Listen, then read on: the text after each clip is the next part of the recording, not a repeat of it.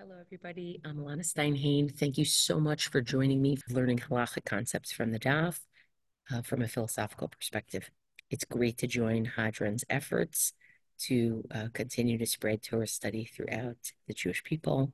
It is incredibly inspiring to see how much um, learning is happening all over the world, and it's great to be part of it. I want to dedicate our learning to the Kochot HaBitachon of Medinat Yisrael to their success, to their safety, Bezrat Hashem, and to the return of the Chatufot and the Chatufim uh, as whole as possible, Bezrat Hashem. Wishing everybody who is listening uh, a lot of chizuk during these difficult days. Our topic today you can find on the bottom of Nun Hey Amud Bet in Bava Kama. It is the topic of being Pater Midine Adam V'chayav Bidine Shamayim. So I might do something that results in loss for someone else, monetary, financial loss for someone else, and not be prosecutable in a human court, but still be required to compensate that person based on the laws of the heavenly court. And this is a really, I would say, um, fertile concept to think about because it raises the question of what does it mean for a legal system not to be willing or not to be able to prosecute actions that God deems problematic. In other words, what is the overlap, the Venn diagram between a legal system, and especially a religious legal system, and morality, religious morality? Are there places where the legal system cannot go? And if so, what does that say about the constraints of the legal system? And what does that say about morality? Does it imply in some way that some of those things that the legal system can't enforce, almost that they are um, volitional, like you can choose whether you want to go that ex that moral mile or not.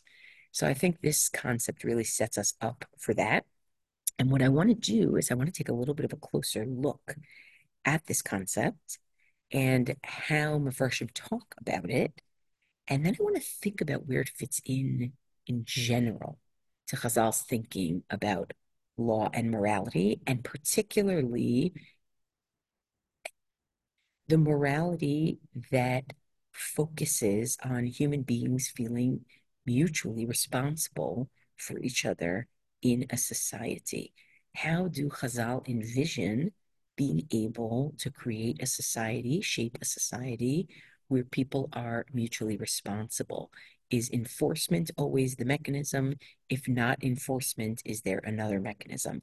And I think that the idea of being Chayav B'dinei Shamayim is an interesting uh, intervention in that question. And we'll get to it. But let's just look at some of the examples, right? We have the Breita on the bottom of Nunhei Amud Bet, where Rabbi Yoshua tells us, as we have Tanya Amar Rabbi Yoshua, Rabbi Yoshua says, Arba Advarim Hauseltan Midini Adam Shamayim. There are four things that a person might do whereby they would be exempt from human law and still be required to pay by divine law. And here they are, Ve'elohim. Haporitz geder b'fnei behemat chavero, someone who breaches a fence in front of someone else's animal, and presumably that fence, uh, uh, the breach in the fence is what allows the animal to uh, run away. And now this person has lost their animal and also has a broken fence. That's the first example. Second example, hakofef kamato shel chavero b'fnei hadleka, someone who bends their friends, their fellows, standing grain in front of a fire, meaning creates a situation whereby the grain ends up being burned. That's the second example, thus also causing loss to the owner. Third, v'hasocher ede sheker l'ha'id, someone who hires false witnesses to testify, seems to be in a situation also where the testimony of those witnesses ends up costing someone else money that would have been rightfully theirs. And lastly, v'hayodeh edud l'chavero ve'eno me'idlo, someone who knows testimony that could help a fellow, but decides not to testify, right? Presumably, again, a case where that testimony would have entitled that person to some money or not to have to pay certain money. And because the testimony never came forward, this person wrongfully either lost money or didn't get their money back, which, you know, those are uh, equivalent, com- uh, parallel things. So I want to say a few things about these cases, just as an overall for us to think about before we um, go into how the Mefarshim deal with uh, this concept of Pater Midine Adam and Chaya B'dine Shemayim. First thing you're going to get when you continue learning, Bezrat Hashem, you will get to Bava Kama Daf Kuf Amar Aleph. And in Bava Kama Daf Kuf Amar Aleph, you will find out about something that is known as Garmi. Okay. Many people may be aware of this distinction, and many people on this conversation may be unaware of this distinction. But when we talk about financial loss that is caused by someone to someone else in a manner that is perhaps less than direct, we talk about two different types of actions. Actions that are grama, that we consider actions whereby you are pater midine adam and chayav bedine shamayim, and then actions that are garmi, which may also be uh, somewhat in um, what's the word uh, indirect, but there are reasons to consider that you should be chayav bedine adam. There are many. There has much ink has been spilled on how do you determine the difference between grama and garmi, but suffice it to say, our Gemara by giving us four examples of situations where clearly the Gemara thinks the relationship between what I did and what happened was not uh, sufficiently, uh, we might say, causative rather than just being a correlation to warrant that status of uh, Garmi, that we would consider some of these examples uh, to be examples that are grama but it's not super simple. And when you get to Tav Kuf, I'm sure that there will be a shiur. Maybe I'll get to give it if I'm lucky. That describes the difference between grama and garmi. But that's the first thing just to know that it's in there. Second thing, I want to point out that this language in the Breita with Rabbi Yoshua, where he says that you are pater midine adam and chayav bedine shamayim, so my question is, so you are exempt in human law and you are required by divine law. Now, does that mean you are exempt in human law from paying, but you still did something wrong? Or does that mean you are exempt because you've done nothing wrong, right? And when it comes to being Chai Shamayim, we're talking about maybe like an extra level, right? Almost like I don't even ben adam lechavero. I don't owe this other person anything, but ben adam lamakom. You know, I want to go to the highest level, and even though it's really not my fault, and I really shouldn't have to. Ben adam lamakom. I'm not looking to, um, you know, get out of being responsible, right? Is it that? Or is pater midine adam meaning pater mi l'shalem b'dine adam, meaning I I'm exempt from paying from human law, but I'm not exempt from. I, I, but I still did something wrong. I did. I really did something wrong, and maybe I'm exempt from paying because if the court started making everybody who did some indirect nezek or caused someone money indirectly we would have lots and lots of problems, uh, bigger problems, um, and injustices actually, and forcing people to pay when they shouldn't pay. But really, I did something. I did something wrong here. And Midine Shamayim, even though maybe it would be bad policy for the court to charge me, Midine Shamayim, I should pay, right? I, I I should pay of my own accord because I really did do something wrong. So the language kind of leaves it open. Language leaves it open. The third thing I want to say is that it's interesting to see, you know, this Breita is actually a reworking of a Tosefta in Shavuot in the third parak. And in that Tosefta in Shavuot, you know, two of the major differences in that Tosefta and Shavuot. One is a difference that's just fun um, in terms of context. You know, in Bava you notice the four examples that are given. One is about the loss of an animal. One is about somebody's possessions getting burned. One is about um, hiring false witnesses. The last one is about refusing to testify, meaning the first two are about people's possessions. The second two are about testimony, right?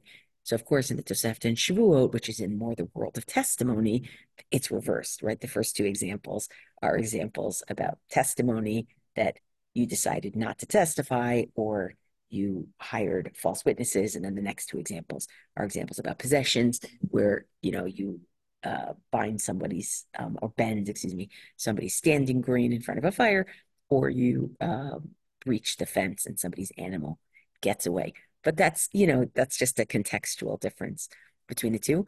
But it, it's also interesting the language that Rabbi Yeshua uses in the Tosefta in Shavuot is, it's just um, I don't know. It's it, I, it seems to me to be stronger um language actually, and it seems to me that it's it's um yeah I'm not sure. Well, I'll I'll read it to you. You'll tell me what you think right at the beginning of the third parak in uh, the Tosefta in Shavuot, Rabbi Yoshua Omer, Dalid ein chayavin l'shalim min hadin. There are four who are not required based on the law to pay, right? Does that mean they did something wrong, but they're not required to pay? Does it mean that they didn't do something wrong? I'm not totally sure.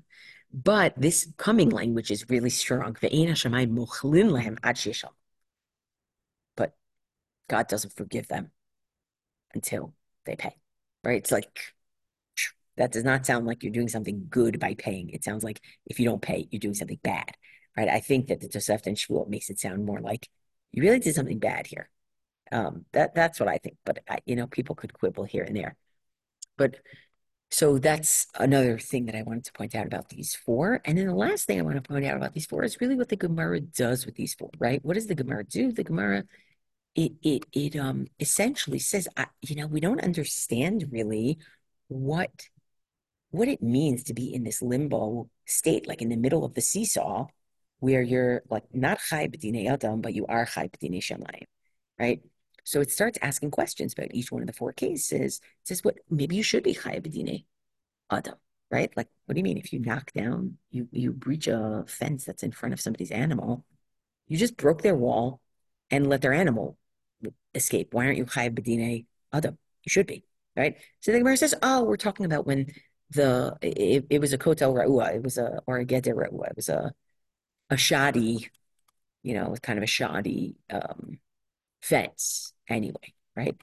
So those are the kinds of questions that are basically asked about each of the four. Like, sounds like you should be chai b'dinei adam, and then the Gemara says, no, well, actually, it's this kind of case where it's a little bit less, you know, it's more of a correlation and it's not necessarily causation in the same kind of way to something that necessarily wouldn't happen. But then the Gemara goes to the flip side and says, well, actually, like maybe we should have a Habamina that these four, now that we've sort of defanged them so much, that maybe these are, they shouldn't be Chayav B'dinei Shemaim, right? Like maybe they shouldn't have been Chayav B'dinei Shemaim because you really didn't do much, right? So they try to kind of fix it there. And I just think it's, you know, it's, it kind of tells you how uncomfortable the concept is to try to figure out why would it not rise to the level of this, but still rise to the level of that. But I want to think about um, this question that we're asking, which is basically if I am ptura midine adam and chayevet b'dine shamayim, did I do something wrong, ben adam l'chaveira? And if I did, why isn't the court doing anything about it? And if I didn't do something wrong, Ben Adam Lavero, what does it mean to now have like an obligation, Ben Adam Lamakom, to pay someone, right? So I want to look for a minute at two different takes on this question. And I think that the two different takes on this question of like, did you do something wrong? And even Ben Adam L'Chaveiro, did you do something wrong? Or Ben Adam L'Chaveiro, maybe you didn't do something so bad, but Ben Adam L'Chaveiro, you still did. Or Ben Adam L'Chaveiro, you should still maybe, you know, push further. I think you find these represented uh, in different ways by different um, version. So I want to look for a minute at the Meiri. So the Meiri writes, Katvu Gedolei wrote, the greatest of the generations, and by this he's referring to the Ramban, have written, Shekol Shne'amar Alav Chayav B'dinei Shamayim, anyone about whom it is said that they are obligated to pay in the laws of heaven, that person becomes invalid as a witness, until they compensate the party that lost financially. What? He says, Vad's very mnirim. Makes sense to me. If you are really obligated in the heavenly court to return the money or to compensate the loss, Torek Zela Halalav, Achi Yashiv this person has committed theft until they compensate the other person. Now, what the Meiri is trying to do here is he's trying to give some teeth to this Chayav B'dinei Shamayim. Being Chayav B'dinei Shamayim doesn't mean that there's no way we can do anything to you to enforce you compensating the person who's lost something as a result of your actions, even indirectly. Actually, there are some actions we can take. It's true, we can't force you to pay back, but we can say we consider you a gazlan. We consider you a thief until you pay back.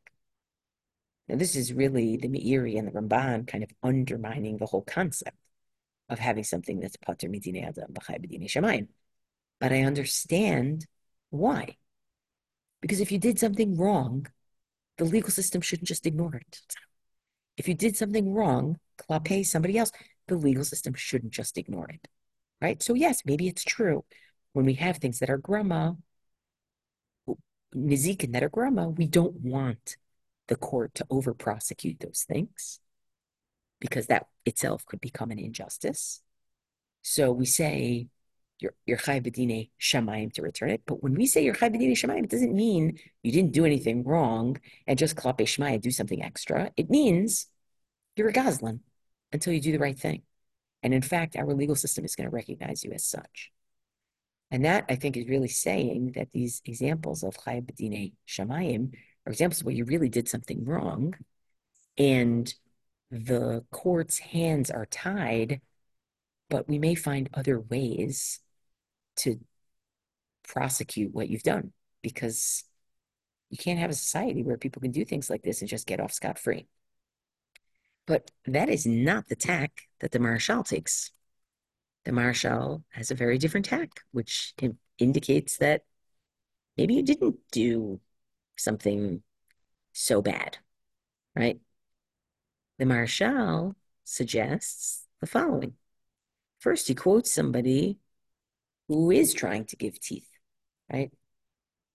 Umatzati katuv b'tshuva, I found written in a responsum. This is what it says. Nearly, it seems to me, where it says that a person is obligated to pay by the laws of heaven, even though Beitin can't force the person to pay. Even so, the court should push the person verbally. Not, they can't go freeze their assets. They can't do anything like that. They're not going to have an official verdict. But without kfiyah, without forcing verbally, they should try to push this person to do it, right? So that's very much sort of in the Meiri's kind of camp of let's try to actually prosecute because how could it be that somebody does something wrong and we just let it stand? That's just not good enough. But the Maharshal disagrees. He says, no, Veloni Hirali, I don't think so. Doesn't seem right to me. Gam lishnet dine shamayim, even the language of saying that someone's chayav b'dine shamayim, lo mashmaliyot chiyuv afil b'mektzat b'dine adam. Doesn't sound like you're at all obligated to anything in human courts. So human courts shouldn't meddle. And when I read this, I almost think to myself, well, maybe according to the Maharshal's view, it's almost like you didn't really do anything wrong Ben Adam here. It was so distant. It was so going to happen anyway. It was so grama. They didn't really do anything wrong here. But but klapi if you you want to, you know, when it comes to God, you know, we're not looking to evade blame or responsibility. And maybe the idea of being b'dinei shamayim is to push us to take more responsibility, even though we didn't commit the wrong. But you know what? Somebody else lost out, and I should care about that, right? It seems to be a fundamentally different uh, position than the Meiri, both in terms of whether they think you really did something wrong to the other person, and as a result, whether they think you're even you know, a bad guy or a bad gal if you don't compensate, right? Or whether it's just really good if you do, right? The Meiri is willing to hold you in contempt of court if you don't compensate. While, you know, the Maharshal says the court can't even try to, they, they can't even try to push you um, verbally. They can't even try to exert pressure on you. But I understand why the Meiri says what he says. But I think it's interesting to consider the approach of the Maharshal. What does it mean to have a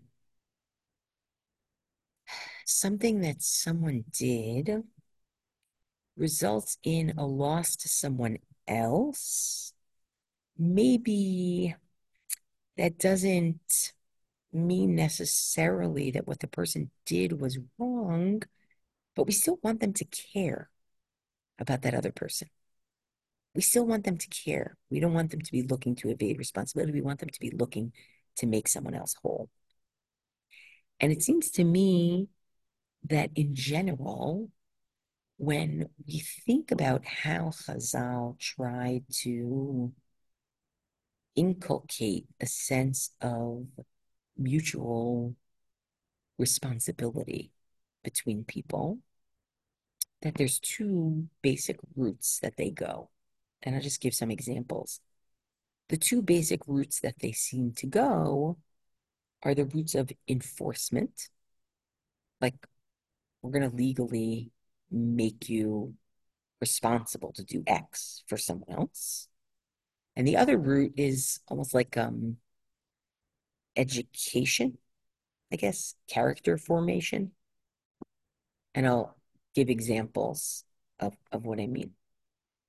When we talk about trying to, you know, enforce a sense of mutual responsibility for each other. So, one of the things that I think about is I think about the example, the concept of Kofin al Midat that we require you not to act like a citizen of Sodom. And the examples that are offered of what it means to act like a citizen of Sodom, you know, you'll get there when you get to Baba Batra. I think you'd bet and you'd gimel. But the examples are basically where you need something, doesn't cost me anything, and I still won't let you use my stuff, even though it's not going to cost me anything. Because what's mine is mine. What's yours is yours. Stark boundary between us. And Chazal essentially say, no, no, no, that's Sodom. That's not what we want. We want a sense of mutual responsibility. So if there's something where you stand to benefit and I don't stand to gain, excuse me, you stand to gain and I don't stand to lose anything by letting you use my property, should be able to use my property. And in fact, we're going to legally enforce that, right? And that legal enforcement is powerful. Legal enforcement is a powerful tool. Now, is it going to make me a more generous person because the court forced me to let someone use my property?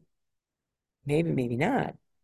But the results are going to be that this other person will be taken care of. That's very different from a mechanism that's like, we can't force you, but we're going to tell you this is a good thing to do, right? A good example, I think, would be uh, Lifnei Meshurat Din. It's more like educational character building. It's actually, um, it's volition. It's what's the word I'm looking for? Discretion, right? Dr. Deborah Barer, she writes this in her dissertation on it. It's a great dissertation on the topic. Hopefully, will be a great book on the topic. That Lifnei Meshurat Din is can't enforce everything, but we want to teach you to have the kind of discretion that you would want to do a little extra for someone. You would want to help them even when you don't need to help them. Even when legally you're exempt, you're fine, right? And that, broadly speaking, is like a character development idea. Very different from enforcement. In fact, enforcing it is not going to do anything because the point here is we want you to make the decision to do it, right? And when you think broadly about enforcement of mutual responsibility and education towards discretion to have mutual responsibility. Of course, each of these are going to have their advantages, right?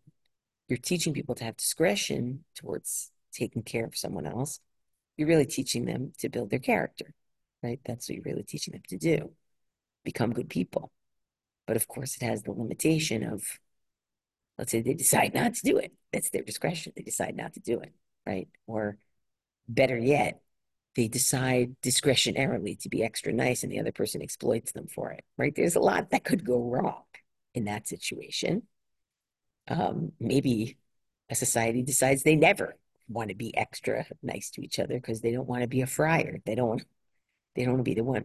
Well, that's problematic too, right? It's not for naught that the Gemara suggests that the reason why Yerushalayim was destroyed, the second Beit HaMikdash, is because they didn't do, they did everything just by the book and nothing lifnei Meshurat Din, right? But so you see, it has advantages and disadvantages, and enforcement also advantages and disadvantages. The advantage is it's all transparent, it's all right there. Everybody knows what the law is going to be. You're going to get the results that you're looking for, but are you necessarily going to change anybody's character that way? And more than that, like you're going to have to find a standard that is kind of a very basic minimal standard, right? It's usually going to be the moral floor and not the moral ceiling when you come up with enforcement, right? Like take the example of I don't I don't stand to lose, but you stand to benefit. What if I say to you, well, actually I do stand to lose because of XYZ, right? Maybe something that looks like I'm not losing anything at first we can actually see that I am losing something, right? So it ends up being, it's not always so easy to find the parameters of where is it fair to enforce something.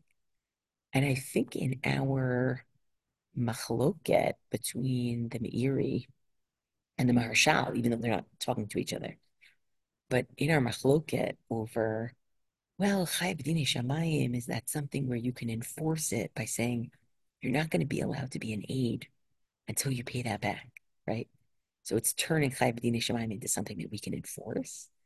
Or is Chai B'dinei Shamayim dafka something like the Maharshal says, we can't enforce it.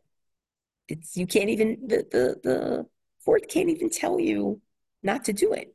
The, meaning the court can't even tell you try to pressure you to pay back, right? And the significance there would be we're trying to teach you to have yirat shamayim, right? Meaning where it, it might be the results are not always great for the other person, but we are trying to teach you to think about what God would want from you. And I think in general, hopefully, what we've done here is we've basically taken the notion of Patur MiDinei Adam and Chai B'dine Shamayim, and we've looked at it from this sort of broader philosophical perspective of what is the way to encourage people to take care of each other? What is the way to encourage people to create a society where people are behaving well um, and not behaving badly? And the truth is, obviously, you need both enforcement, meaning law, and you need education to good character and moral behavior. But it's interesting to see the machloket that seems to surround uh, Chai Shamayim, um, in this regard. Thank you so much for joining, and I look forward to our next session. Thanks for learning with me.